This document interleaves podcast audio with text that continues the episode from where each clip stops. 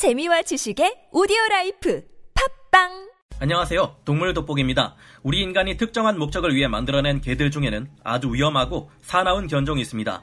핏불 테리어라 불리는 이 투견은 살상력과 공격성이 최상위권을 달리며 미국에서는 다른 동물은 물론 사람까지 죽이고 있어 문제를 일으키는 위험한 맹수이기도 한데요. 많은 핏불 테리어들은 사람에게만큼은 영락없는 애완견으로 보일 정도로 친근하게 대합니다. 하지만 그중 일부는 굉장히 사나우며 미국에서 가장 사람을 많이 죽인 견종 1위라는 타이틀까지 얻었는데요.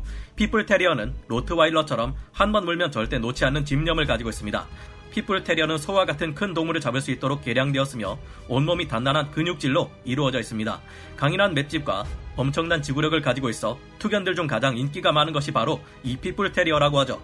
그렇다면 핏불 테리어 앞에서는 야생의 맹수들도 긴장해야 하지 않을까 하는 생각을 해보게 됩니다. 그렇다면 개와 가장 비슷한 동물로 여겨지는 야생의 늑대와 사나운 핏불 테리어가 충돌한다면 어떨까 하는 생각이 드는데요.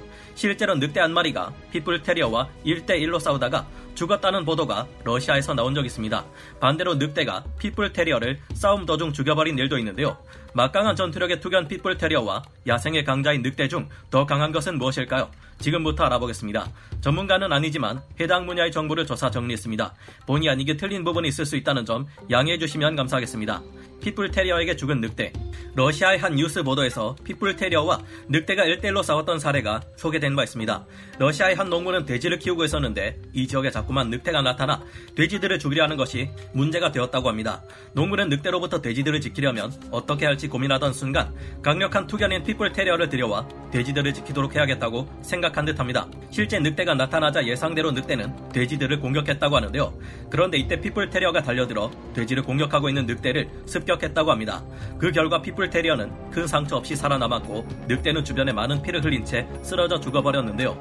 쓰러진 늑대의 모습을 살펴보면 뒷부분을 핏불 테리어에게 물려 큰 상처를 입었고 얼굴 부분에도 발톱이나 이빨에 긁힌 듯한 미세한 상처들이 보입니다. 늑대의 크기는 많이 쳐져도 대략 30kg에서 40kg 정도 나갈 것으로 보이는 다소 작은 늑대였는데요. 비슷한 체급이라는 조건 하에서라면 핏불 테리어가 얼마나 무시무시한 전투력을 발휘하는지를 보여준 사례입니다.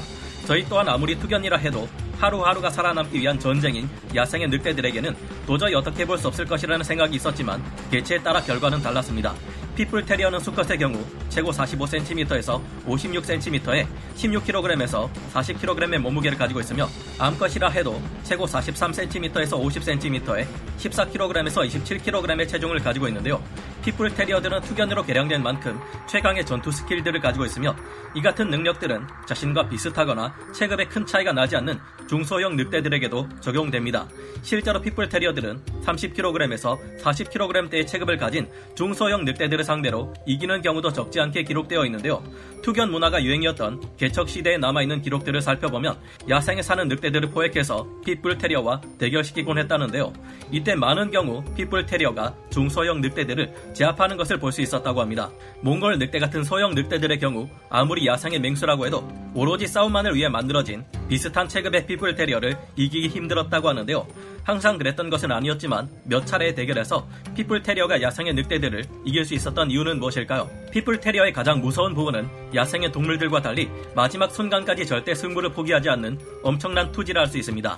마이크라는 이름을 가진 한 핏불 테리어는 투견 시합에서 5회나 우승한 전적을 가지고 있는데 앞발 이 부러지는 부상을 당하고도 끝까지 포기하지 않고 싸워 승리를 거머쥐었다고 하죠.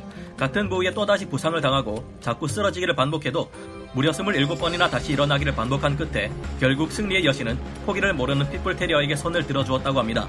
그리고 핏불 테리어의 무기가 단지 투지뿐이라고 생각하면 오산입니다. 이들에게는 엄청난 인내력과 긴 시간 동안 전투를 치를 수 있는 스태미나가 있는데요. 상대를 물고 끝까지 늘어지게 유리한 짧은 뭉툭한 턱 구조도 큰 영향을 끼칩니다.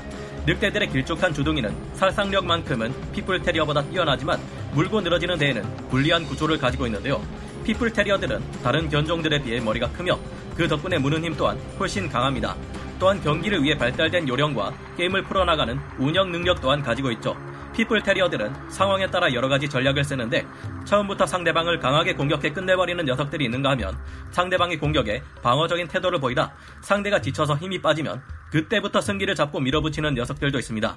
이 경우 마치 복싱 선수들처럼 처음부터 온 힘을 다하는 것이 아니라 초반에는 무는 힘을 적절하게 조절해 게임을 풀어가다가 기회가 오면 폭풍 같은 공격을 퍼부는 것이죠. 핏불 테리어가 이처럼 목숨을 걸고 싸우는 전투 병기로 개발된 반면에 야생의 늑대들은 생존을 위해 진화했습니다.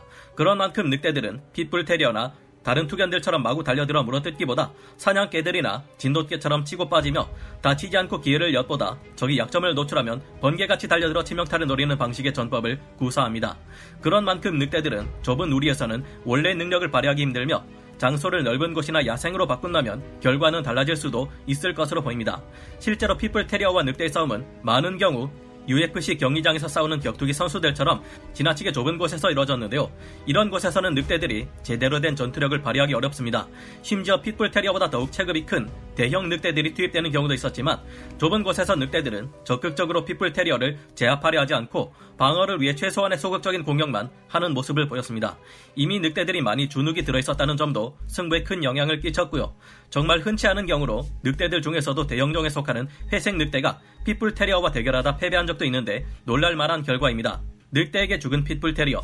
하지만 핏불 테리어에게 야생의 냉혹함이 무엇인지 가르쳐 주겠다는 늑대들이 여기 있습니다. 핏불 테리어가 제한된 경기장 안에서 마치 게임을 풀어나가는 듯한 방식의 싸움에 유리하다면 늑대는 넓은 장소에서 예측할 수 없는 돌발 변수가 많은 바깥에서의 싸움에 유리한데요. 실제로 논밭에서 일어난 늑대와 핏불 테리어의 싸움 현장으로 한번 가보겠습니다. 당시 싸움에서 늑대의 크기는 핏불 테리어보다 약간 더 크긴 했지만 큰 차이가 날 정도는 아니었습니다. 대형 견들조차 제압한 전적이 있는 핏불 테리어라면 해볼 만한 싸움으로 보였죠.